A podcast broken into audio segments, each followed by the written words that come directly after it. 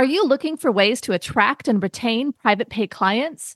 Thrizer is a payment platform for therapists built to help clients automatically tap into their out of network benefits and save on therapy up front. Check out our special link, join.thrizer.com forward slash modern therapist, and use the code modern therapists to activate $2,500 in free payments with Thrizer. Therapy Notes, the number one trusted EHR among mental health professionals, just keeps getting better and better. With legendary customer support 24 hours a day, seven days a week, they're giving you all the tools you need to succeed, whether you're a solo clinician or a group practice. Try them free for two months using promo code MODERN today. You're listening to the Modern Therapist Survival Guide, where therapists live, breathe, and practice as human beings. To support you as a whole person and a therapist, here are your hosts, Curt Widhalm and Katie Vernoy. Welcome back, Modern Therapists. This is the Modern Therapist Survival Guide. I'm Curt Widhalm with Katie Vernoy, and we do a lot of outreach and a lot of advocacy on our end. And today we are joined by Patrice Douglas, who is a self described mental health advocate who happens to be a therapist and has really cool ideas. She has just completed a dissertation that we're going to dive into some great aspects of here in a little bit. But uh, thank you for joining us today, Patrice. Thank you for having me. We're so excited to have you, and it's good to see you again after you were one of our hashtag modern therapists at our first conference. You're amazing. Best so, conference ever. Woo woo! uh, so please tell us who you are and what you're putting out into the world. So, I am Patrice Douglas. I am a licensed marriage and family therapist in the state of California and Texas. I am also the owner of Empire Counseling and Consultation that is in California, Texas, and New York. I specialize in anxiety, depression, anger management, minority mental health, men's issues, life. Uh, pretty much. I am also a doctoral student at the Chicago School of Professional Psychology, where I have just passed my proposal defense. So I'm very excited on moving forward with my study and getting it approved um, through the board. I am a Black woman who is very passionate about the mental health community in my community and helping them reduce the stigma so that they can get the help that they deserve. This is so cool. And I love Patrice's Instagram. Like I, I am late to the Instagram game and have not done a whole lot on mine just because it seems like it's so much effort. yes. And in preparing for today's episode, I'm like, I'm gonna I'm gonna check check Patrice out, see see what's going on in, in her social medias. And I was just really impressed with the way that you have this social media campaign about destigmatizing mental health services for the black community. Mm. and i know that this is what your what your thesis was on. You just got through this defense. You know i'm i'm not going to make a joke of this. Like this is known that this is a problem and it's awesome that you're doing something about it.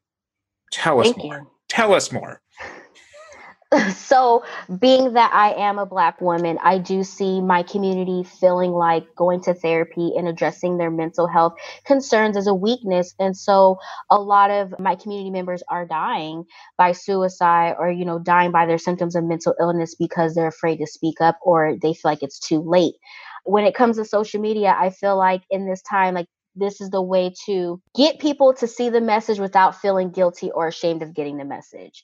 I feel like social media is a place where we can find our happiness and we can definitely find our sadness.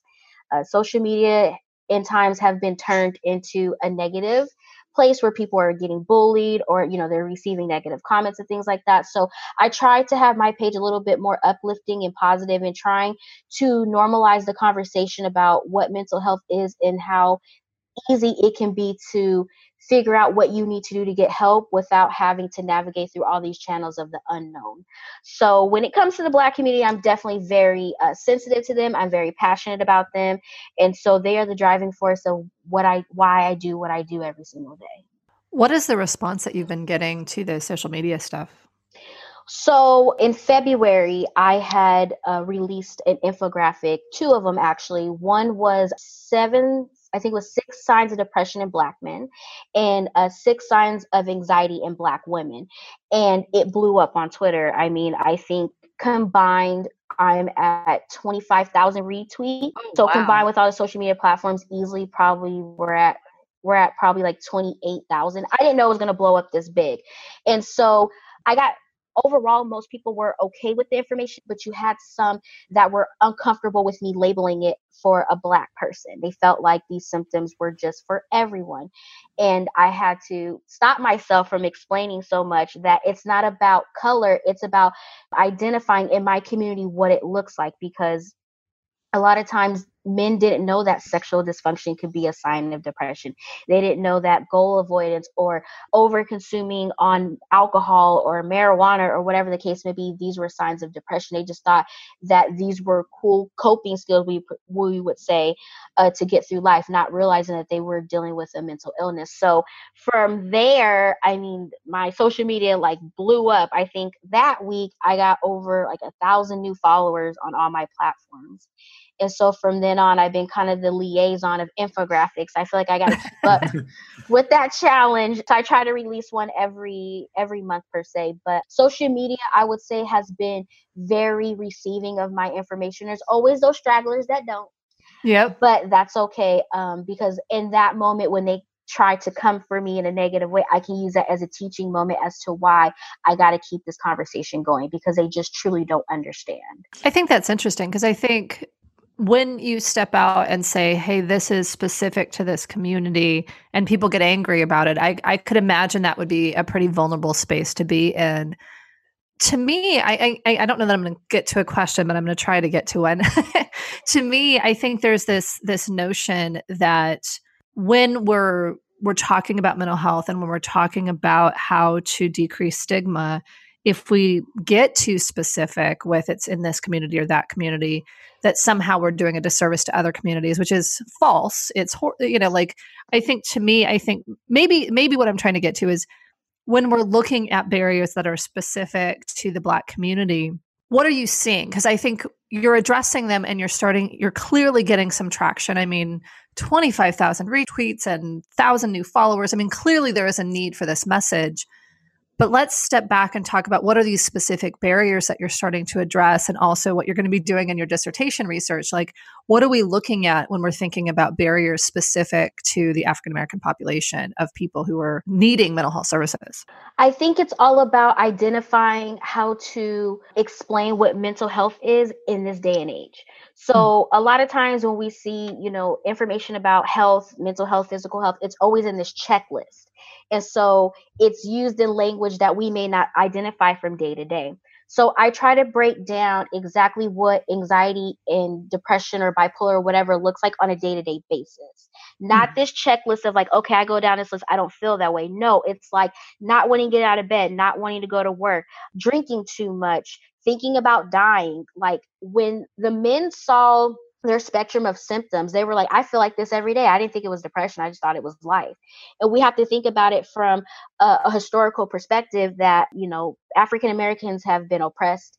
There's a lot of trauma a lot of inter, uh, intergenerational trauma post-traumatic slave syndrome. So when we're looking at things like that we don't even identify that this is a problem. We think that it's just part of our making yeah. And so I try to make it my mission to break it down in the easiest language possible of you may think this is your normal, but it's not supposed to be normal. And so instead of trying to make it your normal, let's identify how we can change how you live your life. In so many ways, this seems to be mirroring and paralleling the Black Lives Matter, All Lives Matter sort of argument, and just really specific to mental health and just kind of the way that you know even even therapists who are educated into this who i'm assuming are part of the people of like well you know this is you know all all, all mental health matters well, like yes. you know this is and you know this is such a such a problematic thing uh, and we hit on on these racial issues in a couple of our other episodes and this is why we keep coming back to it is because it is something where in the communities it is a problem and it is something that this voice needs to keep being repeated and keep being repeated and to value people's opinions about these barriers as they've experienced them. Because you know, as white therapists katie and i can acknowledge this and be allies to this but it's academic. It's you know maybe a little bit of professional experience working in these where you're in these communities and you're really part of the conversation not just a joining into the conversation i don't have a question i just wanted to just well I, I, wanted to, to circle back to a couple of things and kind of deepen a question that i had so you said post-traumatic slave syndrome and it's Joy DeGruy, right? Yes. Yeah, Joy DeGruy is amazing. I heard, heard her speak. I was going to say back in the day. I don't even know how long ago it was in South Los Angeles at the African American Mental Health Conference. And when she spoke about post traumatic slave syndrome, it was eye opening. So I will definitely put a link in the show notes to her work because I think it's so important. But when I was working in that community, and, and I want to kind of ask you these questions again is that that there's there's a post-traumatic slave syndrome there's the religious community that that potentially is you know i i know you have shirts that say you can have therapy and and jesus. At the same time yes. Same time and i think there's also you know kind of the tuskegee experiments and you know those kinds of things where kind of going into any kind of practice or or medical type facility can be really overwhelming what do you see or what what's part of the conversation or what are you going to be researching as far as these kinds of barriers? Like what do you feel like is most relevant? Because i feel like what Curt was saying is we're outside wanting to ally and come into the conversation but this is this is your area of expertise. So so what are we really looking at as far as these barriers are concerned to mental health for african american people? I think the biggest barrier is the trust value. So of course, in a perfect world, African Americans probably want to see a therapist that looks exactly like them. But when we look at the statistics, there's only about 2% of us in the field. And I think there's less psychologists. I think it's like 1%. So when we look at that, it's the numbers game of, okay, it's high, it might be unlikely that you may get a black therapist, but you may get like a Hispanic therapist, or you might get a, a, a white therapist. And I think that conversation of, clinicians that are not of color don't understand how far back the history of uh, cultural mistrust goes with health professionals. Mm-hmm. Um, and that's one of the things that I've really learned to understand in my dissertation process. Of it goes back to the slavery days where and uh, we were used as experiments and how the slaves were praying to God that they wouldn't make it to summer because they knew summer was going to be the time where they were going to be picked on to be, you know, cut open alive or whatever the case may be. They'd rather be dead than deal with that. Mm-hmm. And we got, um, you know, back in the 50s and the 60s and the 40s of um, any black person that seemed to have any type of mood disorder or whatever was going on, they would automatically institutionalize them and put them in a hospital. And so we had a high incidence of schizophrenia when really we might have had depression or anxiety. Or if we say we hear God, they automatically assume we're hearing voices. But you know in the in the black community our religion is very important to us so we do have that connection with god. So one of the biggest barriers is the trust value. I understanding that you don't have to be a black therapist to reach your clients but you also have to have that cultural training of understanding how far back our trauma goes and it kind of goes back to my talk at your conference yeah yeah. about you know when a African American comes to you, don't say I don't see color. You need to know that I'm brown. You need to identify that I'm brown, and you need to understand my brown and what's going on with my brown. And so when we make statements like that, or you know, everybody suffers from anxiety.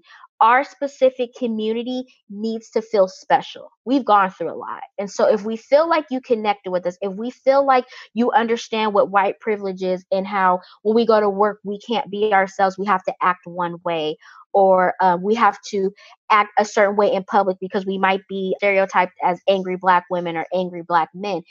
That's when you can break the barriers and get more African Americans into these offices to get help. Until we do that, we're stuck.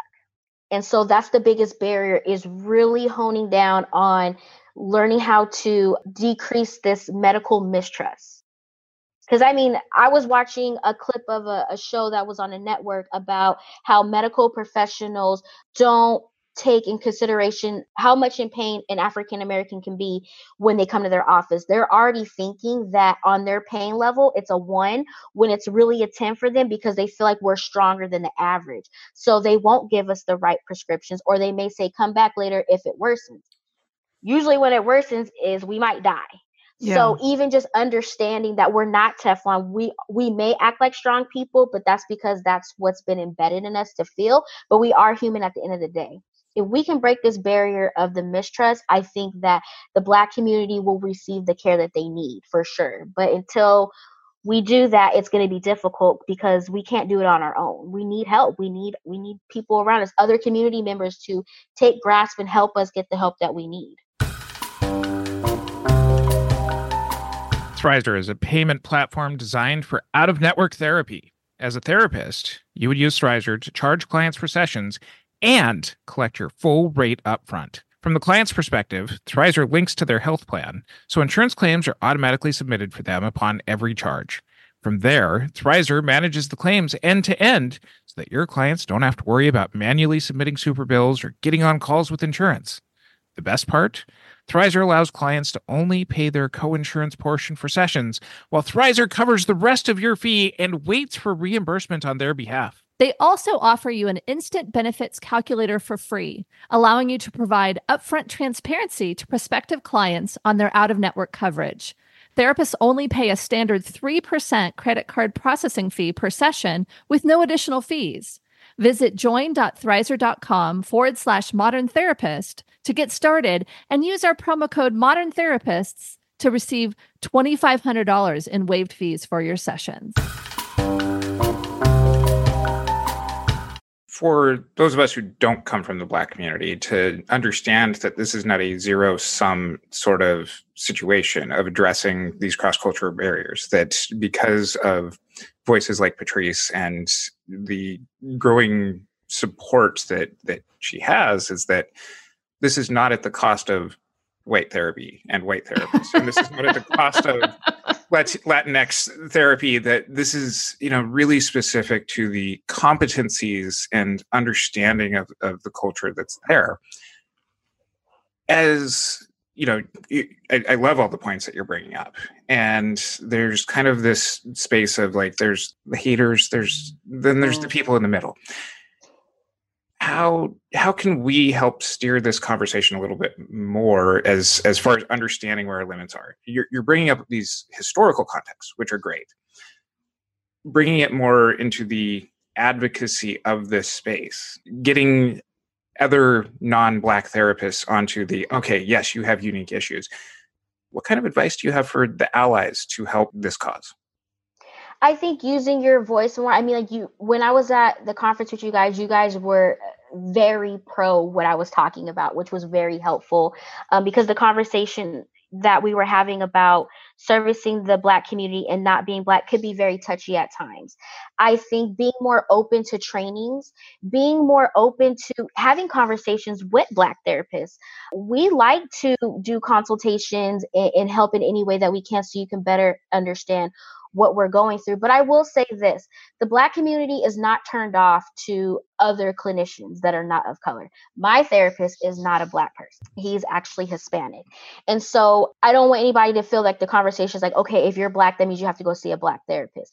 My therapist is more in tune of wanting to understand my story and not want to see my story as like like a movie or anything like that. Mm-hmm. He really, I really truly wants to understand where I'm coming from so that he can navigate me in the right way. I think the people that are advocating for the black community outside of the community and all other communities hispanic asian and things like that i think you guys are doing the best that you can in speaking and and encouraging others to talk about it. I think what needs to happen is that we have to be more okay with intersecting trainings i feel like when it comes to like post-traumatic slave syndrome trainings or uh, you know intergenerational i don't see a lot of people outside of my community going to these trainings i wonder if part of that is and i'm just kind of speaking off the cuff here but mm-hmm.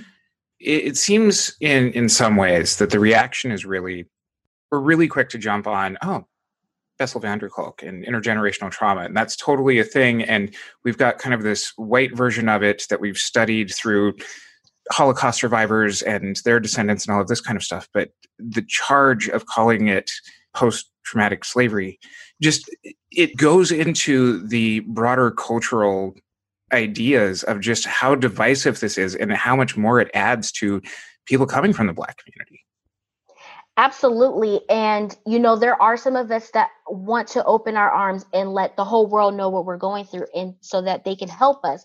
But like I said, I think it goes back to that mistrust of if I let you in too much, is it going to be helpful or is it going to be harmful for me? And I know um, with clinicians that are outside of the Black community, they are a little fearful of using the word slave or learning more about trauma and identifying with some of those things because they may feel like they're they're they're stepping in waters that don't belong belong to them. But in reality is is that the the black community wants to be understood and wants to be supported by everyone. So the more that people ask questions the more that they're more in tune of coming to our events the more that they're getting their trainings it, it's going to help alleviate a lot of tension that happens in the black community outside the black community and so it, it's unfortunate. It's just very generational. And I think a lot of us in the Black community that are therapists are really trying to break these barriers with our community and outside of our community as well. I haven't been trained in in this like Katie has, and and you know definitely to the extent of of what you're talking about. So, for me and for any of our listeners who haven't gone through trainings on post traumatic slave syndrome, can you give us a, an overview of, of what this is and not just let us assume? So, the whole premise of post traumatic slave syndrome is understanding, studying the behaviors, beliefs, and the actions of the Black community associated with multi generational trauma experienced by African Americans. So when we look at African Americans, we are basically going off of the last generation before us. So we're literally basing off everything of our ancestors. So every part of us that hurt every time we react to something every time we feel something is because it is transcended down from our ancestors. And so from our ancestors of experiencing slavery into our, our mindset is that we have to be strong. There is no sign of weakness. Weakness means failure. Weakness means death. When we notice things that are wrong, we don't pay attention to it. Or we may have some like toxic behaviors of cutting people off when we don't need to because we don't want to deal with them, or letting others get away with certain things outside of the community because we feel like we have to fit in with them. But with our community, we're extremely hard on them. I mean, I would say, you know, the black community often struggles with even being loyal within the black community. We feel like, okay, if, for instance, if I have a business, they're looking for a discount. Mm. Or you charge too much. But if someone outside of the community was to charge the same thing, they wouldn't have a problem with it. Is because we don't trust each other because we've never learned to fully trust anyone because we've been betrayed per se in the slavery days. So it's something that just transcends and we're trying to learn how to unravel the trauma from our ancestors to now. Not only does Therapy Notes combine billing, scheduling, notes, secure messaging, group telehealth, and more into one streamlined platform, they're also always adding new features and forms to their library. So no matter your specialty, Therapy Notes has you covered. Learn more at therapynotes.com and use promo code MODERN for two months free. And for me, just to to kind of add a little bit from the training that I went to, is the most powerful examples that I heard from her, kind of delineating kind of different families. So an, an African American family, everybody's close together. The kids don't move out of the way because you can't let your kids out of sight.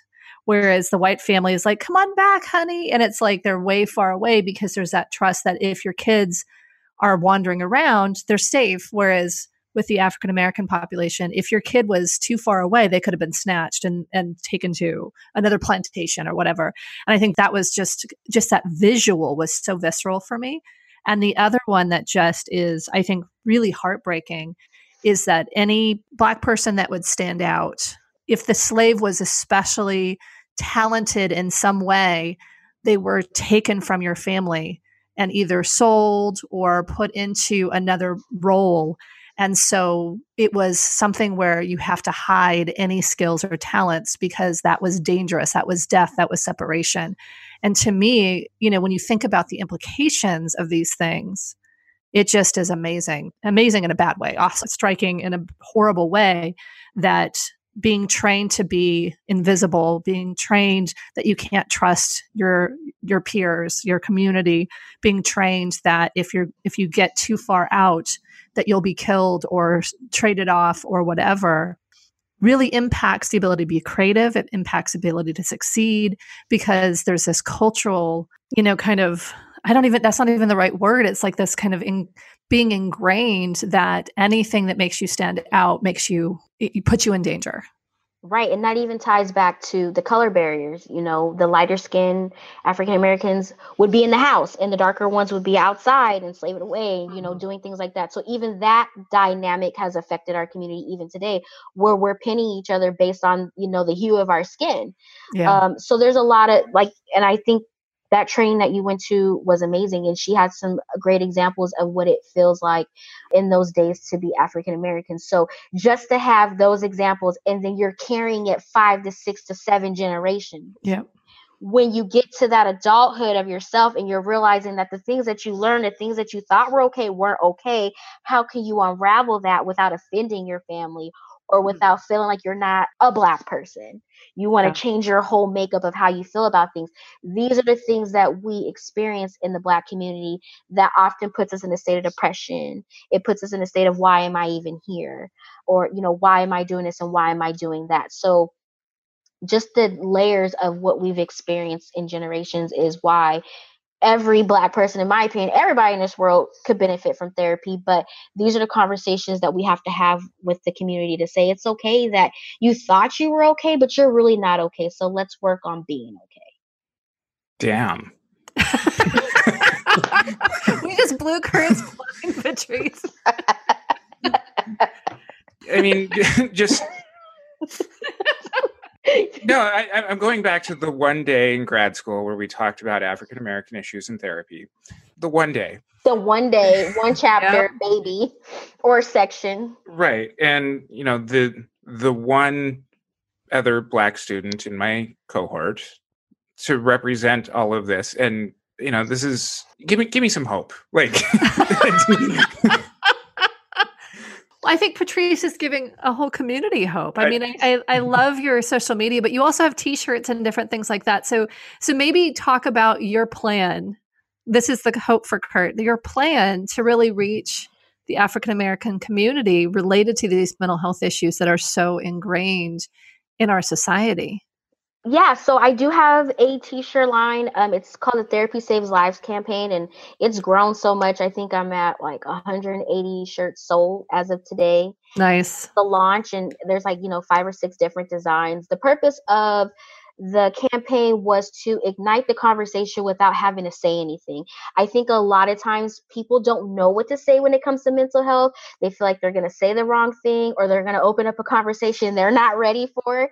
And so mm-hmm. if you're just a walking billboard, you just did your job. So like even when I wear my shirts out, like the conversations of like, hey, I like your shirt. Therapy does save lives. It saved my life. Or I had someone that came up to me and they're in the Catholic religion, faith based, and he was conflicted about going to church and praying and feeling that wasn't enough. He wanted to go talk to someone, so he did, and he felt very guilty. And then here I come walking in this shirt that says you can pray and see a therapist at the same time, and it was confirmation for him that God wasn't mad at him. So just you know, these T-shirts alone can really you know truly impact someone's life, and the proceeds go towards helping provide therapy to those that can't afford it as well as low cost workshops.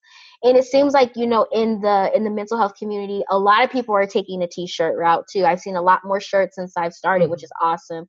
So i think even though i have a lot of shirts these infographics man they just keep drawing me. And so i keep making these infographics and they're just floating all over the place. Somebody told me the other day, I'm tired of seeing you on my timeline because I think I have like three different things going on. I have the depression anxiety for African Americans going out. I have the five ways to grieve Nipsey Hussle that is still trending, and wow, a lot of feedback from from the Black community that it, it, everybody that was affected by Nipsey Hussle's death. The things to say, the phrases to avoid saying to someone with anxiety and depression.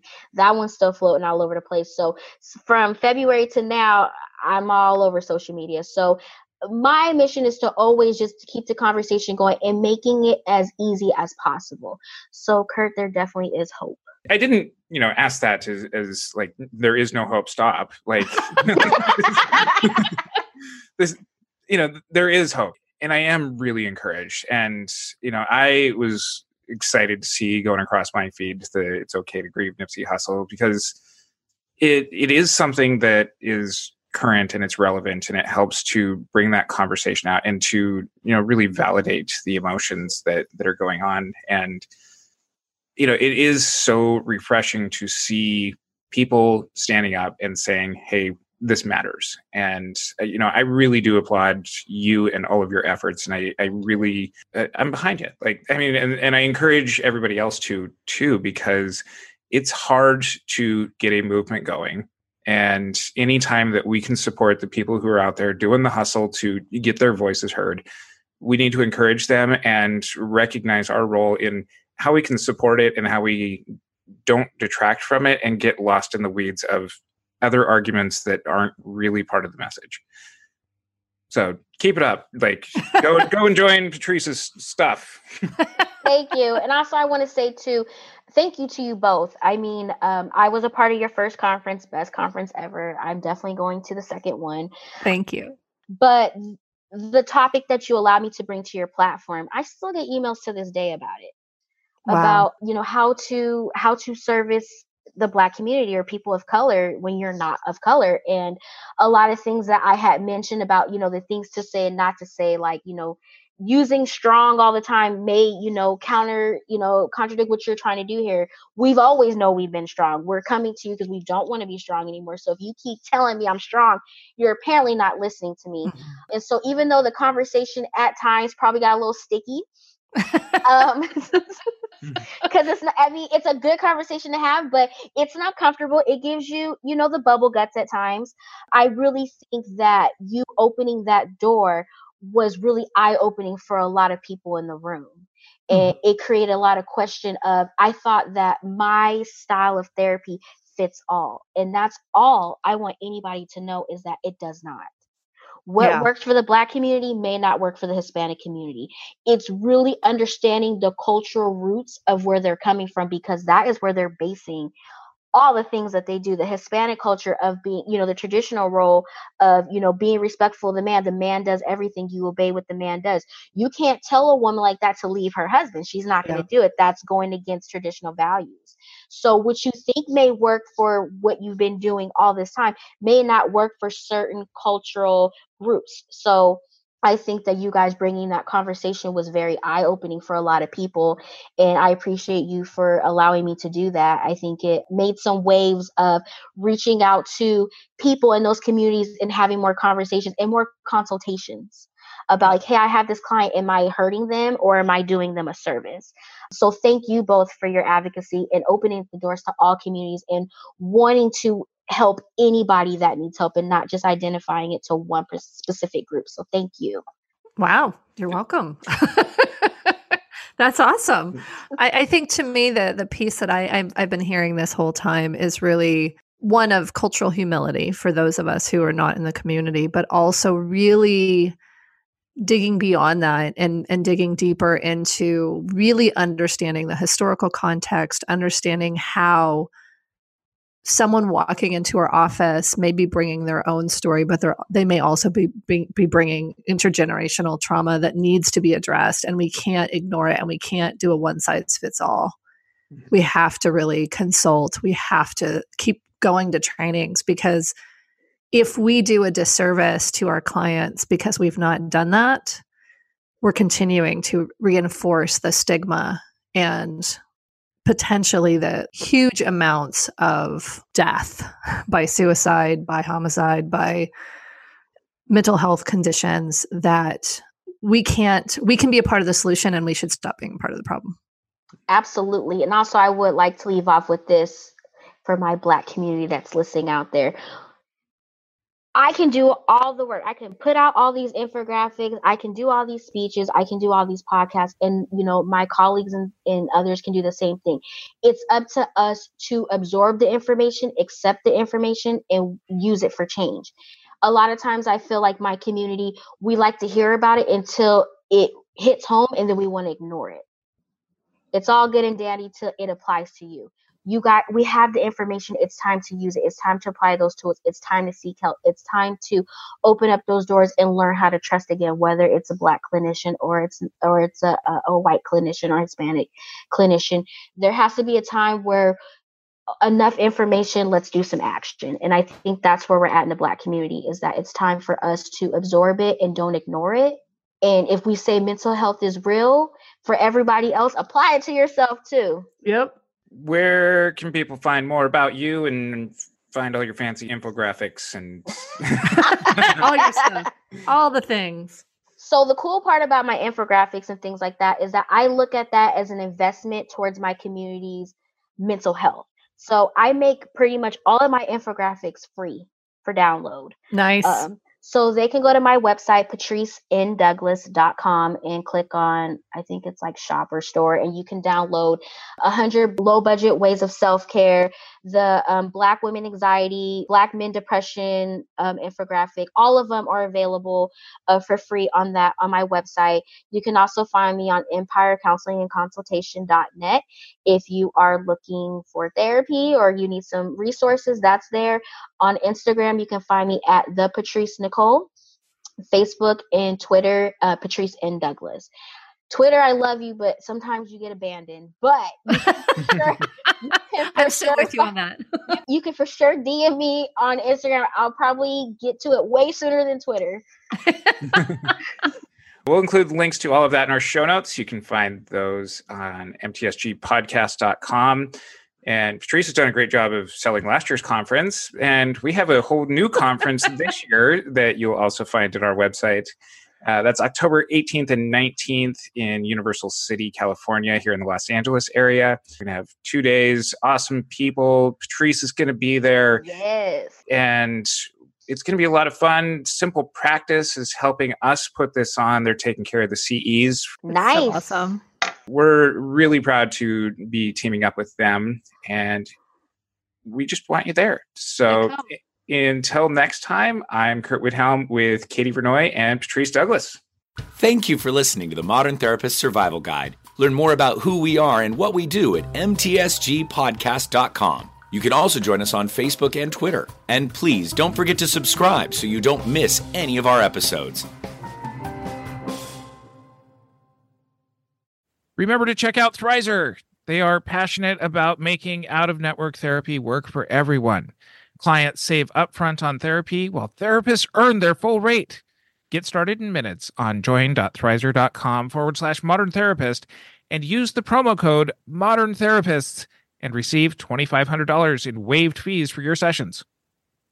Thanks so much to our partner, Therapy Notes, the highest rated practice management solution for behavioral health. Don't forget, using promo code MODERN gets you two free months.